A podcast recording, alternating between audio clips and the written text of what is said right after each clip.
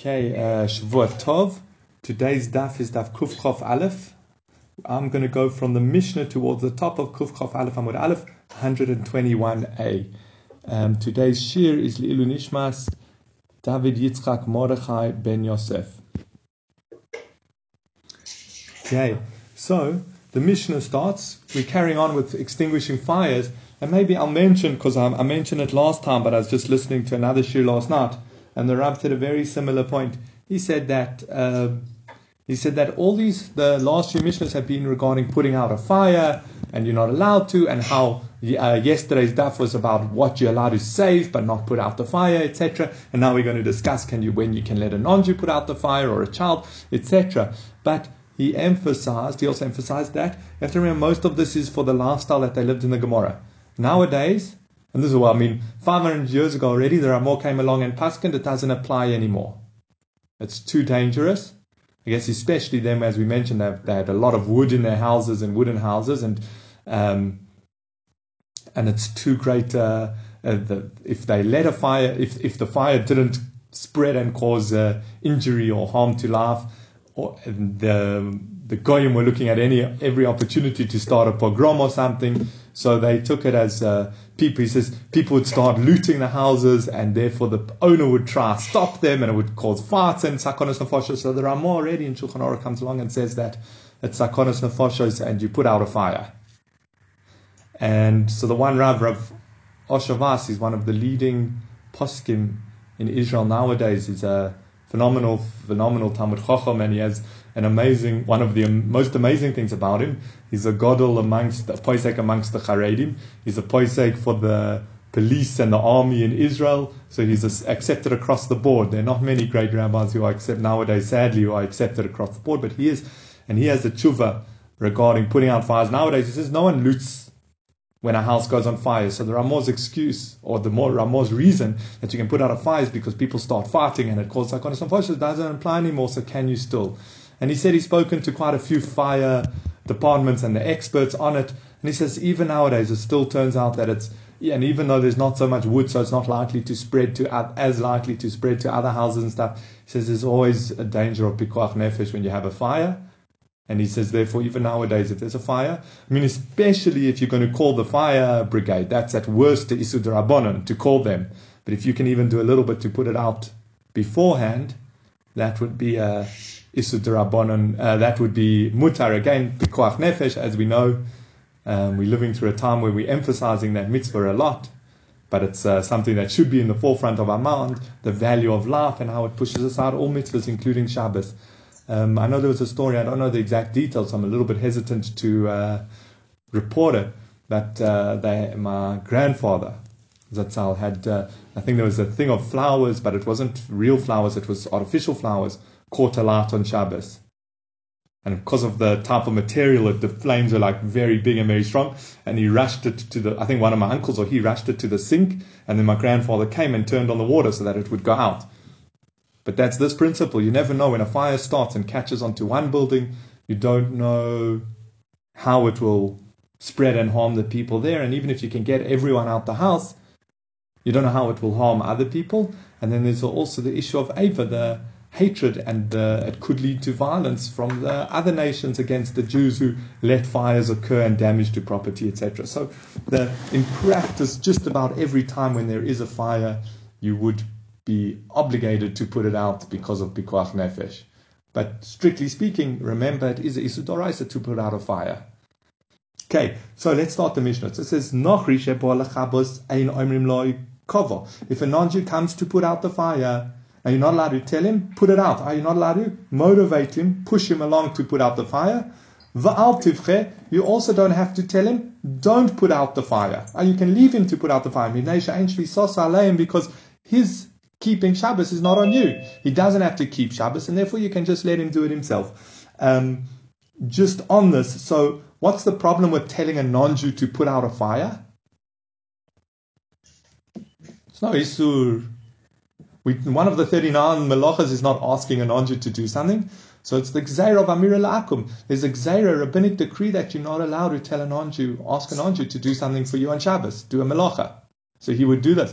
Now there's an interesting discussion. This might be more relevant to the next Mishnah, but I'll mention it now and maybe I'll mention it again then. Is what's this Isur Amira La'akum? It's a very famous one and in South Africa, more so than many other countries, it's very, very common. What, asking a non-Jew to do a malacha for you. So what's it based on? So Rashi over here says it's the concept of shlichus, an agent. If someone does something on your behalf, it says if you've done it and therefore you're not allowed. Now, interesting enough, generally we say Ein shlichus la'akum. There's no concept of shlichus. There's din of if they do it, it's as if you've done it. I, you ask your friend to give your girlfriend a ring and say that she's married to you, uh, to to marry her on your behalf. That can only be with a Jew, not with a non-Jew. So how come here all of a sudden? So the rabbis went strict with Amir La'akum. Ah, you can make a non-Jew a shliach. It is considered your shliach when it is going strict. But again, the, simple point, according to Rashi over here, the reason is because of Amira Lenochri. It's telling a non-Jew to do, it's, a, it's shlichus. It's making him your agent, and it's as if you put out the fire to a degree. A second, um, the Rambam says, the reason is you'll come to take Shabbos lightly. If everything you can't do on Shabbos, you can just get a non-Jew to do for you, well then you end up taking Shabbos lightly because there's nothing you can't do on Shabbos. I guess it's similar to what we've said before, the mitzvah of resting on Shabbos almost, is that you can keep Shabbos with the 39 melachas and not experience the holy special day and the restful day that it's supposed to be. So that's, I think that's similar. What the Rambam holds that it's a, it, you'll come to take Shabbos too lightly, so that's why they made the decree. And then a third reason is, uh, it's a Rashi in another Masechta, and later on in this Masechta, I think, and he says, We've actually mentioned that posuk recently, but you're not allowed to say things that are forbidden to do on Shabbos. Uh, you can't, you can't, you're not allowed to talk about things that you're not allowed to do on Shabbos. That's in Tobor. You're not allowed to discuss business deals. You're not allowed to discuss things like that. You're not allowed to discuss things you're not allowed to do on Shabbos. Just to think about what would be the difference with these reasons. So the main ramification would be, can you ask a non-Jew on Friday to do something for you on Shabbos? Can you tell, can you come in tomorrow and uh, switch on the lights or switch on the heater or thing? Can you, can you ask him on Erev Shabbos? So if you hold the reason is you'll come to take Shabbos lightly, well then it's a problem, even if you're asking you on Erev Shabbos. If the main reason is like the second, the third, the second Rashi we gave, and that is because it's the issue of saying certain things on Shabbos, well if you're asking on Erev Shabbos, there wouldn't be a problem. According to our Rashi that is a shliach, it would be, it would be a problem. Okay, so that's one way, that's one difference is you ask him on Erev Shabbos to do it on Shabbos. And another ramification is asking him on Shabbos to do it on Motzei Shabbos. If the problem is in the speech itself, well, then definitely not. If the problem's in shlichus, that he's acting as your agent, well, if he's only going to do the malach on Motzei Shabbos, then it shouldn't be a problem. Okay, so um, that's three reasons given in the Rishonim behind uh, the Isru, the Gzeira, that you're not allowed to ask a non-Jew to do a malacha for you. Yes, Basil? Yeah, well, I would one of the main reasons is of Avdecha. Oh, so very good. Rashi points out we're obviously not speaking about an Eved Kanani who's your servant who's also obligated to you're obligated to rest on Shabbos, like all your other properties. So we're speaking about another a non-Jew who works for you or a non-Jew who doesn't work for you, but obviously not a slave. Very good. If it's your slave, then you're obligated to make sure that he keeps Shabbos as well. Similar, I don't want to say similar to, but just like you find your children and your animals, etc. Anything that's under your jurisdiction basically has to keep, yeah, has to keep, yeah, can't can't work on Shabbos for you so, uh, so to an Eved, but that's a different din. That's what we would call, yeah, shfisas etc. Okay, now the Mishnah carries on. Yeah, katan but if a child comes to put it out, I am speaking about a young child, you don't listen to him, you don't allow him to put it out because his rest is your responsibility. Okay, we'll discuss that a little bit more in the Gemara, but you're not allowed to let a child do this malacha of putting out the the the fire, a Jewish child. Okay, now the Gemara says, Regarding this fire, you are allowed to say, anyone who extinguishes the fire will not lose out. Right? You're not allowed to ask the non-Jew to put out the fire, but you can make a general declaration that whoever comes and helps put it out will not lose out. And then they realize, ah, you're going to pay them after Shabbos. But you haven't specifically asked them to do malacha, you haven't specifically told them you'll pay them to do the malacha, so that is fine. Um, just before we go into the Mishnah, there's an interesting discussion. How far do we take this? Can you say whoever puts on the light in my bedroom, or you know how far? Okay, whoever switches on the urn won't lose out. How far do we take this this heter? Um, and it's fairly limited, just about in such an explicit way that they know what malacha you're asking of them. We've basically limit it to a fire, but that's another discussion. How far is this hinting allowed to go? Okay, Naima Masaile, let's bring a proof from our Mishnah. If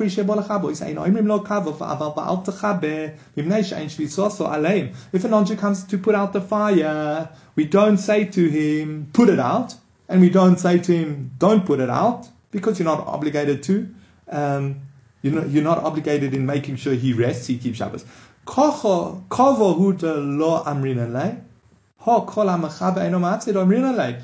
You're not allowed to tell him, put it out.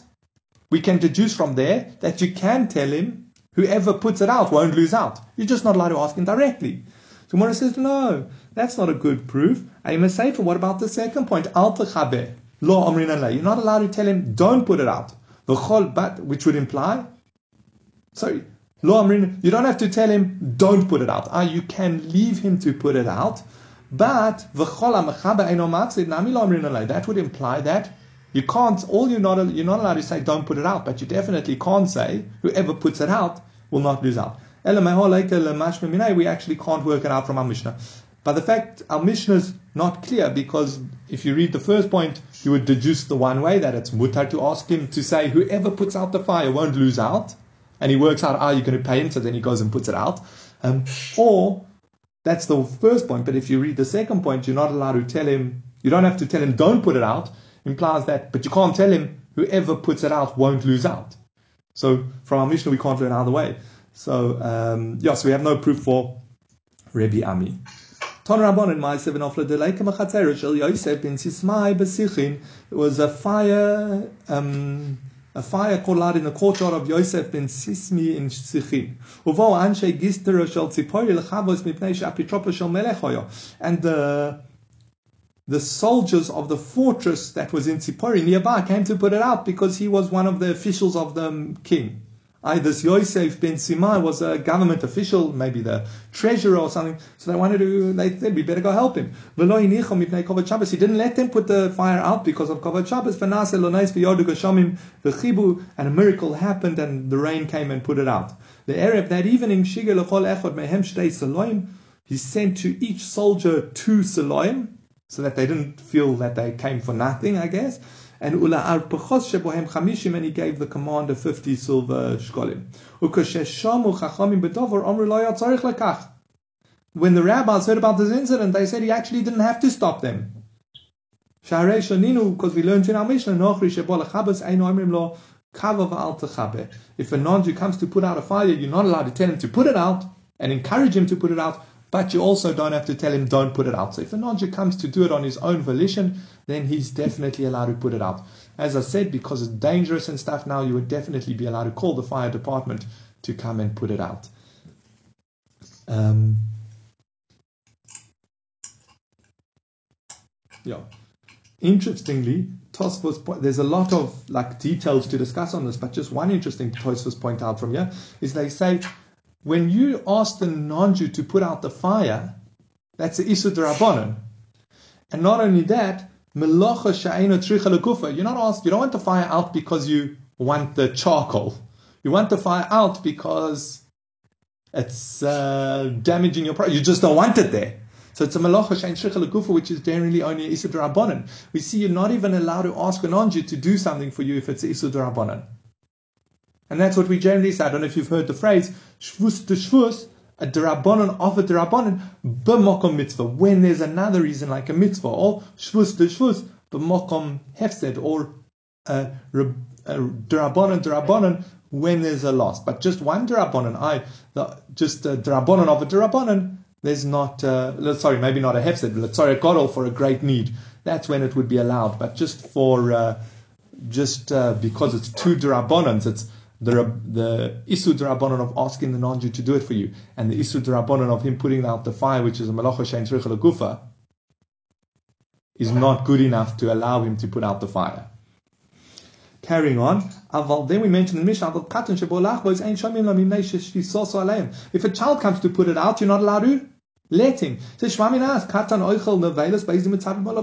that if a child's about to eat non-kosher, Beis Din are obligated to stop him. Obviously, the father has to educate his children in the mitzvah of chinuch. There's a discussion in Yevamos, Machloikes, do you have to stop a child? Does anyone, is anyone else obligated to stop a child doing a mitzvah, doing averas? So from here, by the fact that it says we're not allowed to let this child put out the fire, implies that you do have to stop a child doing an Aveira, which is a question on the opinions who say that you don't have to stop the child. So Amar Rabbi Yochanan, Rabbi Yochanan explains, "Bekata no das oviv." No, here the case is where the where he's doing it for the approval of his father. He looks at his father and he knows his father's favorite uh, favorite Gemara or his uh, favorite uh, I don't know uh, his uh, fancy phone or whatever's in there, and he can see his father will be so happy with him if he goes and puts it out. So that's as good as he's doing it for his father, which is definitely also as we pointed out in the beginning, you're not allowed to let your animals, your slaves, your children, etc., work do stuff for you on Shabbos. So that's the child's not allowed to do it on Shabbos. But again, this is because he's looking to get the approval of his father and he's doing it for his father. If it's a case where he's not clearly doing the malacha for that, then it would be allowed. For example, the case in Yavamos where they do permit it is. Uh, Hello, Daddy. Hi. Okay, the case where they do permit it is. Uh, um, is there? They lo- he lo- the one Rav lost the keys in the Rishus Harabim and they needed to open the shul. So he told children to go play in the park over there or wherever it was, so that they would stumble upon the keys and bring it to him. But there, they didn't know that he that he wanted the keys. They didn't know. All they knew is that they just were going to play there. So there, it would be um, permitted. Um, yeah. So that's the so that's just the interesting thing with getting a child to do malacha. Um, it would seem uh, as not okay. Yeah. Now the kavase gabe nochri, the ka'avid ledas Yisrael mishari. But wait, we contrasted in the Mishnah when the non-Jew comes to do the malacha for you. We said it is you can let him do the malacha. With the child coming to do the malacha, you're not allowed to let him do it. And we've just explained the case. What's the child? Where he's doing it because the father wants him to. That's where you're not allowed to let the child do it. Comes along the Gemara, comes along the Mishnah, well then it should be the same thing. If the non-Jew is putting out the fire because he knows the Jew wants him to do it. That's definitely not allowed. It's as good as a Jew asking him to do it. He says, no. No, when the non-Jew does it, he's doing it for himself. He knows that if he puts out this fire, he will get get something out of it. He's not doing it because purely for the father. When a child, a young child, when he does when he knows his father's valuable special thing is in the house, he will he'll try save it. He'll try put out the fire solely for his father. But the non-Jew is always going to do it with this ulterior motive, and therefore you can let the non-Jew put out the fire. Um, yeah, there's another interesting and important discussion to go into.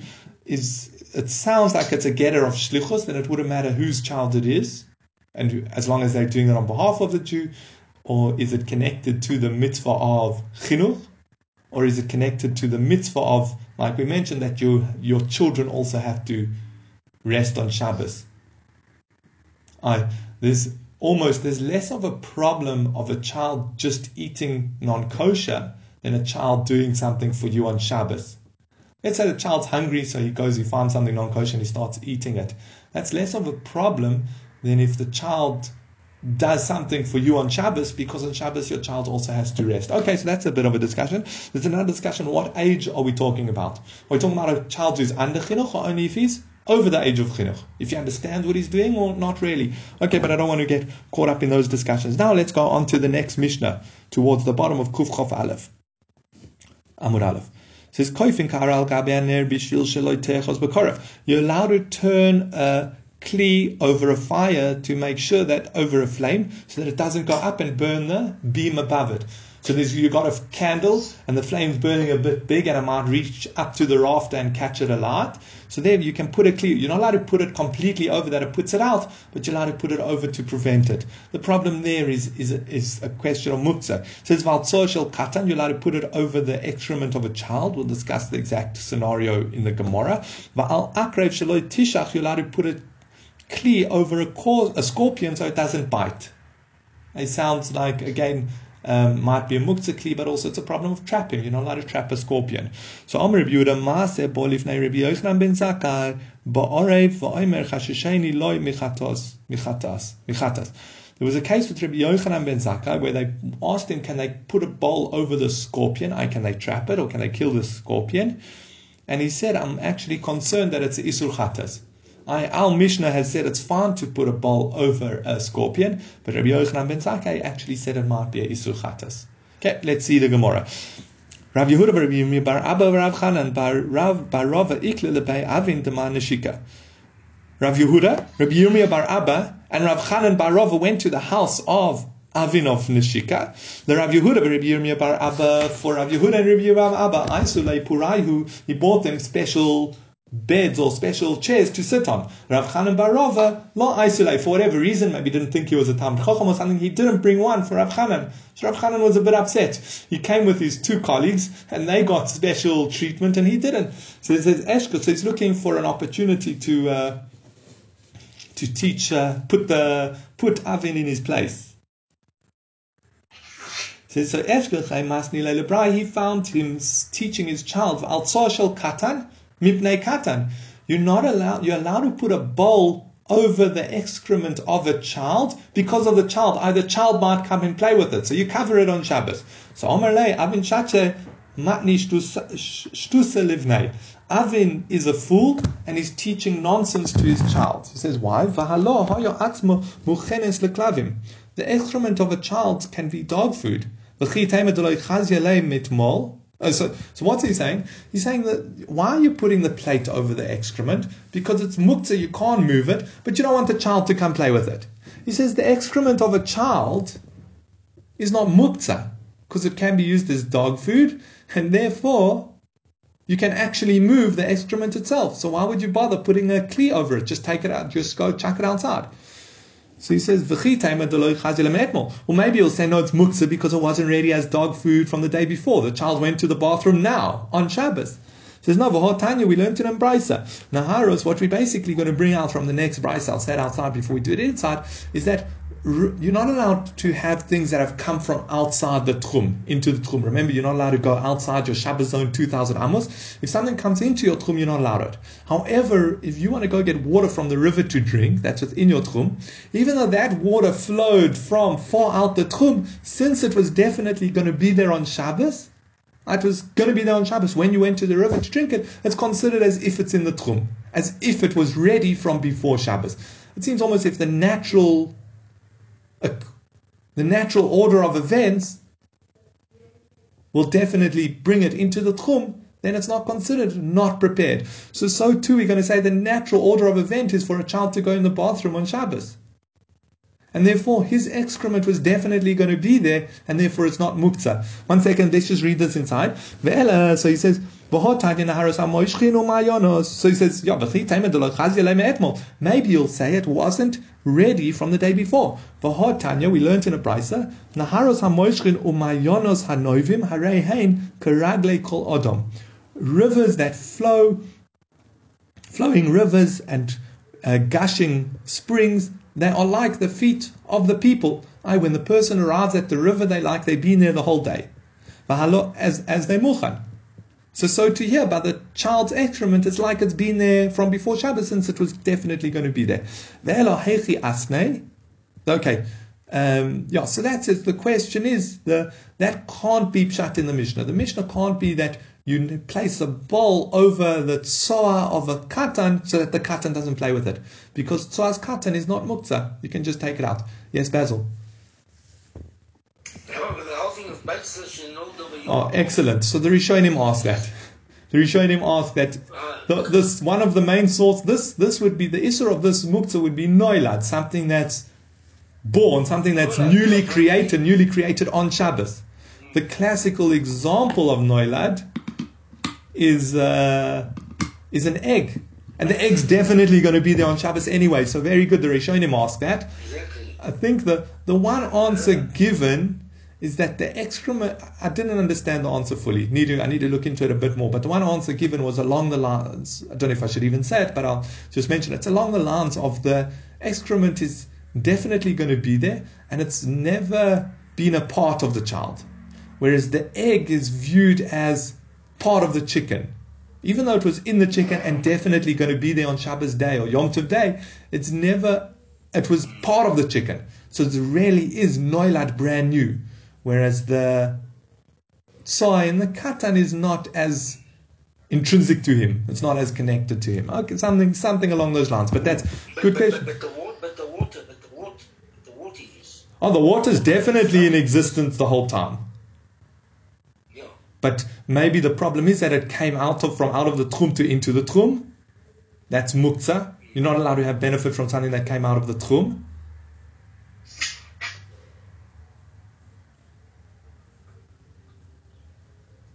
Um, allowed to that came out of the tchum into the tchum.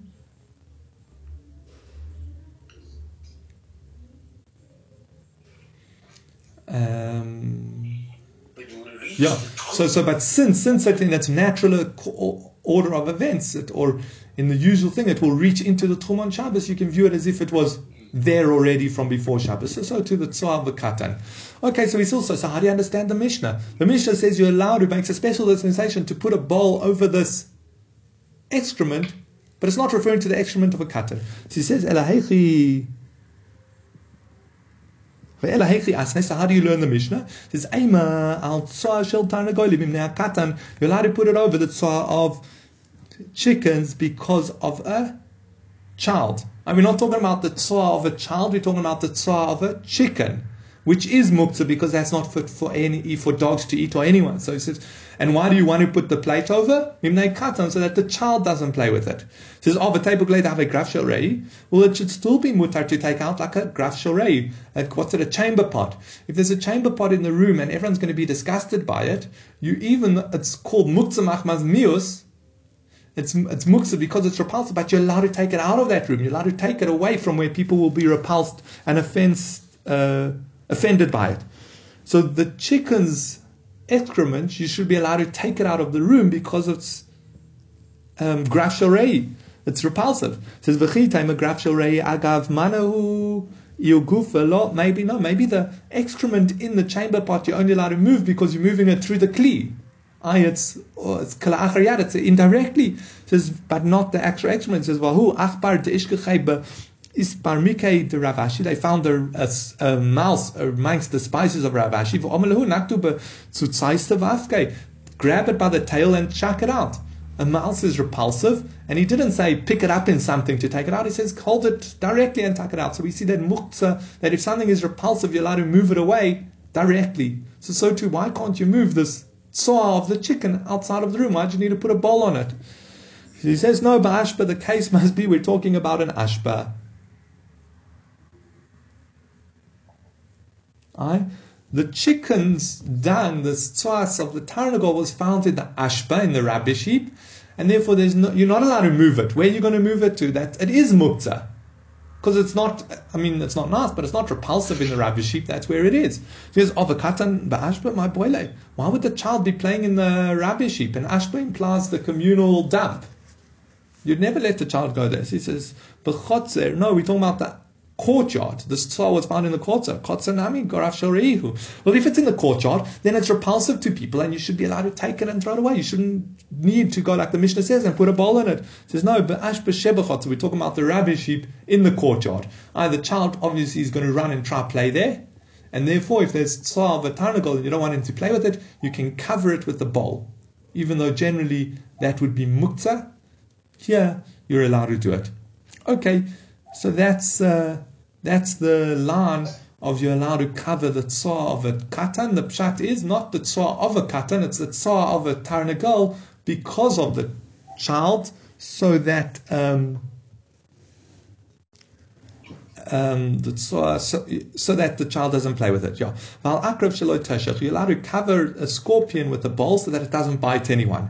Now we're going to go into a whole discussion regarding what animals are you allowed to kill or trap on Shabbos, etc. So Amr Bishua ben Levi kol hamazikin herugin b'Shabbos.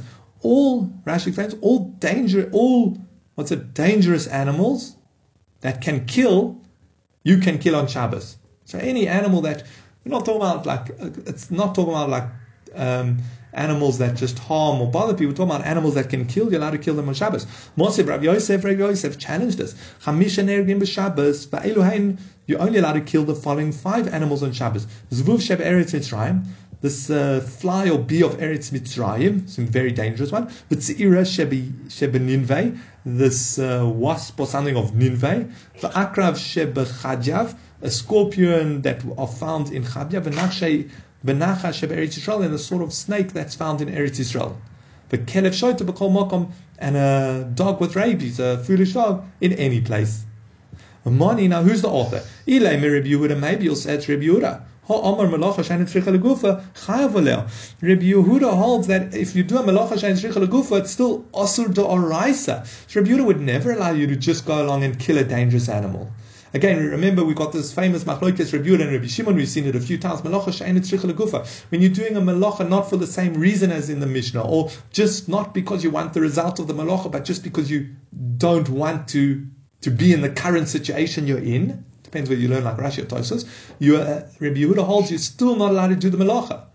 So even though you don't want the scorpion in the house or the snake in the garden, you're still not allowed to do the melacha of trapping. According to Rabbi Shimon, it's a melacha shein tzricha leguf is only isud. Since it's not the same melacha as done in the Mishkan, it's not for the same reason, or it's not for a positive mode of intention. By positive, I mean you want the outcome of the melacha. Um, it's more just to remove yourself from the scenario. That's how Rashi learned. Um, that would be, a Shimon, would be fine. So you can't, this that he said, this that Rabbi Yosef brought, you're allowed to kill these five animals, can't be according to Rabbi Yehuda. Granted, your motivation is not to kill them because you want them. Your motivation is to kill them to, so that they don't harm anyone. That would still be an Isu Da'araisa according to Rabbi Yehuda. So that can't be. So Ella yeah Ella lav Rabbi Shimon. It must be Rabbi Shimon v'hani hu shari lo, and it must be only these that are permitted and no others. Are you only like Rabbi Yos, Rabbi Yeshua ben Levi came along and said any dangerous, any what's it, fatally dangerous animal, any lethally dangerous animal you can kill.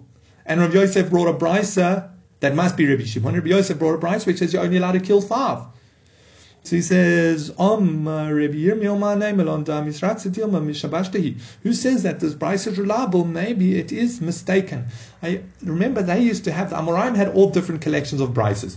We have the primary one, the Mishnah, and that's definitely reliable. But there were all other at the time when Rebbe came to write down the Mishnah, he made it a collection from all what we'd call brisas, other Tanaic teachings. Now, any Tanaic teaching, this is a bit of history, that's so obviously Rebbe's Mishnahs are very reliable. There's another set of tos, what we call the Tosefta. That's Rabbi Chia Rabbi Oisha's Brisa, actually printed in the back of most Gemaras. Those are almost additional information to the Mishnah. Those are known to be reliable. But any other Brisa could have been mistaken. Remember, it was all transmitted orally. Never mind, we find mistakes when it's transmitted uh, with text, but these are transmitted. So sometimes it would have a mistaken explanation built in, or sometimes it would just, uh, the one who taught the had taught it wrong, and it built in. So maybe this that it says that you're only allowed to kill, that Rabbi Yeshua ben Levi says you can kill anyone, or sorry, this that Rabbi Yosef says you're only allowed to kill five. Maybe that's a mistake. Maybe it was just giving examples or something. Who says that it's reliable?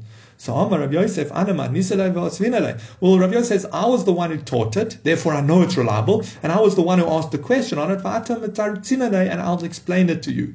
Berotzu Achra V'divrei Hakol. When Rabbi Yeshua ben Levi says any dangerous animal you're allowed to kill, that's when it's running after you. Ah, when there's a dangerous animal running after you, no matter whether it's one of these five or any animal that could kill, you can kill it. Okay, Omar Rav Yosef. So in general, you wouldn't be allowed to, let's say, walk around the Kruger and, uh, I don't know, kill elephants and buffalo and these things on uh, on uh, Shabbos. But if an elephant starts to uh, chase you, you can kill it on Shabbos, and that everyone would agree, even Rabbi Huda, because that's the pikuach nefesh, that's saving a life, which pushes aside Shabbos. Now the Gemara is going to just mention a few other points regarding this. Tani Tanakame de Rav, the Rava bar Rav Huna. Someone mentioned a brisa before Rav Rava bar Rav Huna. If someone kills scorpions and snakes on Shabbos, the Hasidim are not happy with him. Either pious people are not happy because it's Shabbos and you shouldn't really be killing animals. It's uh, Isu Dorais. It says. Well, those overly pious people, the Chachamim are not happy with them. Why? Because um, because they're dangerous and you should be, kill them so that they don't go harm anyone. So he says, "Opliga the Rav Huna," and he seems to be arguing Rav Huna. The Rav Huna. I think, yeah, I think just an important line from that. So what's his his explanation? He says the Chasidim, the pious people, don't want you to kill animals on Shabbos, and Rav Huna comes along and says, "Well, the Chachamim aren't happy with the with the pious people." It takes great wisdom to be uh, to be pious because you've got to weigh up. You're weighing up values here. On the one hand, you have what's theoretically and could be a isudoraisa of killing an animal on Shabbos. On the other hand, we have what is pikuach nefesh. You leave that uh, what that cobra crawling around the house or crawling around the garden. Someone's going to run into the garden and it's going to attack that person. So you have a way up with two principles. Yeah, Exactly. So I think that's what he's saying. The Chachomim, you're missing the point. You, you got your priorities wrong. You, you're trying to be pious by going extra strict with Shabbos, but you're ending up going lenient with uh, Pikuach Nefesh, which is actually more important. So that's Rabbi Baravuna. Says, Upliga to Rav Huna, he argues on Rav Huna, his father. The Rav Huna, Chazilahu Gabra de Kol Zibura, Rav Huna saw this one person who was killing a fly or some sort of hornet or wasp, and Omalei Shlemusainu Lekulu says, What, you're going to manage to kill all of them? You're you not supposed to be killing fly, these uh, dangerous animals on Shabbos? So you see, his father held that unless they were actually going to kill someone, you're not allowed to kill them. Okay, Tonra Bonan, the rabbis taught, if he chanced upon snakes and scorpions, Horgon, if he managed to kill them, we it can be known that he was meant to kill them. Lo Horgon, if he doesn't kill them, they were going to kill him. And they made a miracle from heavens. And what's it? A beautiful idea. This. So if someone's walking along and there's a dangerous snake or scorpion and he kills it, it must be Hashem wanted him to have the merit of protecting people from it. He did something right in the past and he earned the merit of protecting people. However, if the animal does he doesn't kill the animal, well, he should know that it was probably going to kill him. And for whatever reason, Hashem said, don't, uh, didn't allow it to kill him. And, uh, and that's what he must be aware of. I think this is, um, this, I think what the message of this is, is when you're in a dangerous situation and you're saved, don't just go, oh, that was lucky. That, that uh, cobra didn't notice me or something like that. You mustn't say that. You must say, oh, Hashem's trying to tell me something. What is he trying to tell? Be grateful to, at least be grateful to Hashem. If not, examine your deeds and think why you kind of deserve to, chas v'shalom, be attacked by a snake or something like that. Um, and that's, I think, an approach in general to a dangerous situation.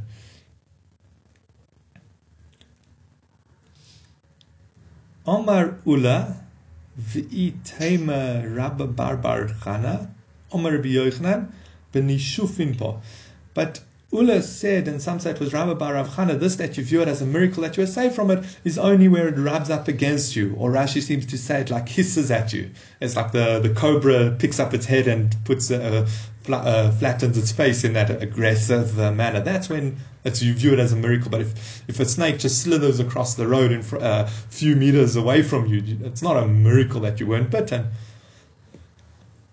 But if it slithered right up against your leg, then it's a miracle. Okay, Omar Rav Kahana, Omar, sorry, Omar Rabbi Abba Bar Kahana, Pam Achas Nofel Midrash. One time, some a snake fell into the shul. V'Omad Nivyusi Echod V'Hargo. And someone from Novos, a Jew from Novos, one of the students, killed it. Omar Rebbe Poga Boka. Oh, the snake met someone like it. Says the boiler who the shapir of it. No, was Rebbe compliment him or was he um, rebuking him? I, the snake fell into the middle of the of the shul, and this person stood up and killed it. And Rebbe said, "Oh, the snake met someone like it." Was Rebbe saying a positive thing? I, the snake wanted to kill us, so lucky we had this guy who came and killed it. Oh, well, well done, thank you. Or was he saying, "You acted like a snake. You should not have killed that snake on Shabbos"? So um, Toshma, maybe we can work out from the following. The Rabbi Abba, Brad Rabbi Chia bar Abba, Rabbi Zaira, Havi Yosli Ikla, the Bay Rabbi Yanai. Akila de Rabbi Yanai.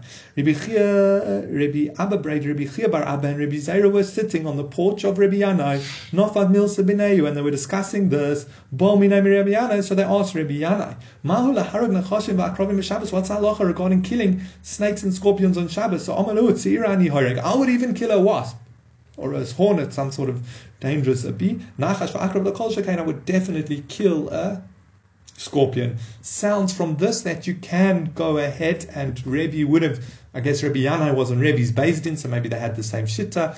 Um, but so Rebbe Yanai would say you could kill it, and Rebbe was complimenting the student. Says no. Maybe they were. He was only saying it lefi tuma in innocence. I, what he's saying is, if you're walking along and there's a snake, you're generally not allowed to go out your way and kill it. But if you just carry on walking and you happen to stand on it, like you can see, you don't have to walk around the snake. If you're walking and it's in your way, you can stand on it in a way that will, that it might kill it.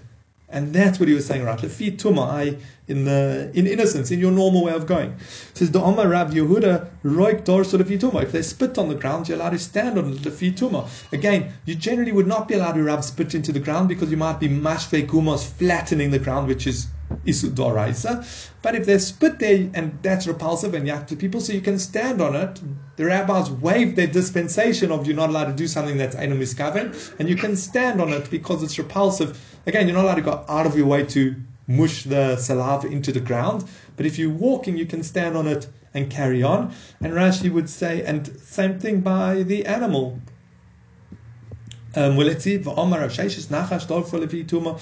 V'omar Rav Ketina Akrav Dorso Lefi Tuma. And these are the Amoraim said you can stand on a snake or scorpion Lefi Tuma. I in the natural, in your normal walking, you can stand on it and hope it dies. Again, generally Dover Sha'anim Miskaven would be Osur, but it's only Osur Drabonon, and they wave their Isur Drabonon when they're these dangerous animals.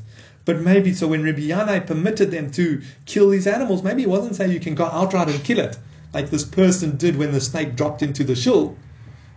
Can't go out of your way and kill it, but you can kill it lefituma. Now we're just going to mention a few other teachings.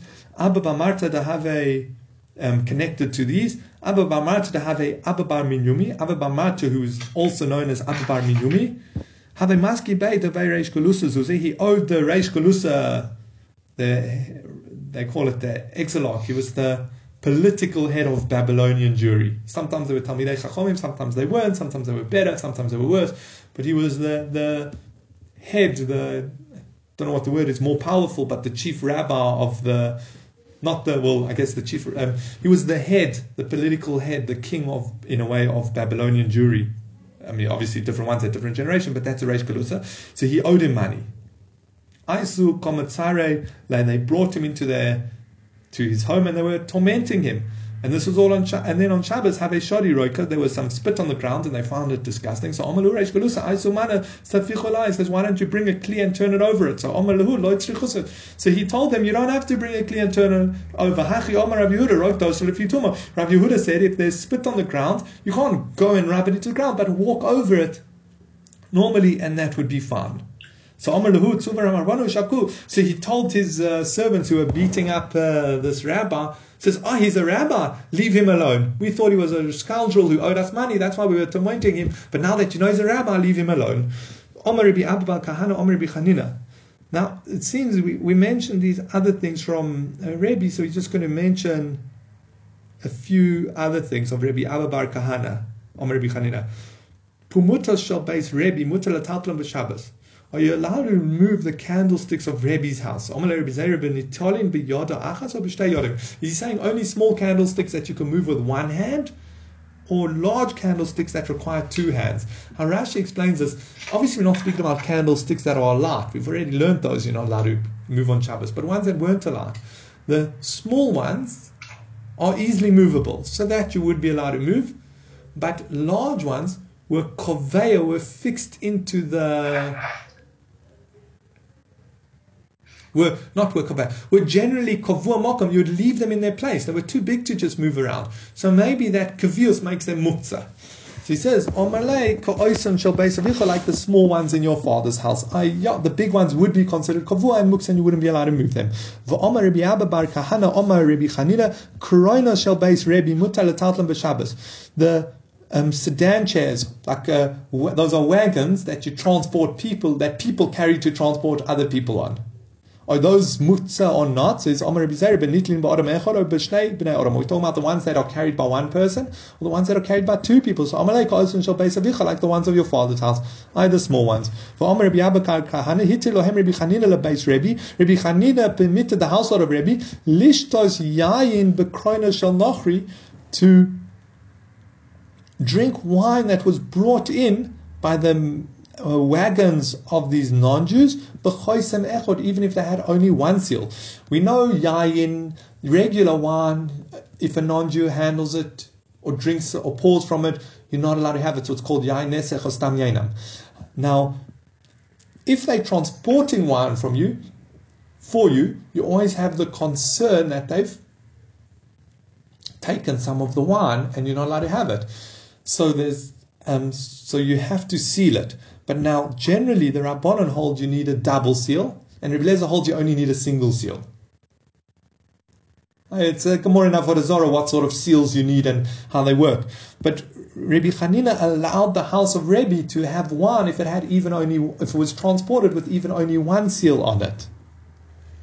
it says V'lo yadane imishum the Rebbe Eliezer imishum a Mosa de And I'm not sure, is it because he paskin like Rabbi Eliezer that for Yain Nesech you only need one seal to make sure that it hasn't been tampered with, or whether it's because of the fear of the base, the house of the Nasi, that the non-Jews are not going to be tamper on it, uh, tamper with it. Ah, what about a regular person? Can you have your wine delivered with one seal? So if you paskin like Rabbi Eliezer, then you can. If it's because the non-Jew is going to be extra afraid of the house of the Rebbe, and that's why Rebbe Hanina, because Rebbe was like a, um, in the in those times, Rebbe had a lot of power. He was like a government official, so no one would mess with him. So maybe that's why his wine was permitted, and uh, therefore, maybe and therefore, but regular people would need a double seal or something like that. Okay, and we'll leave it there for today.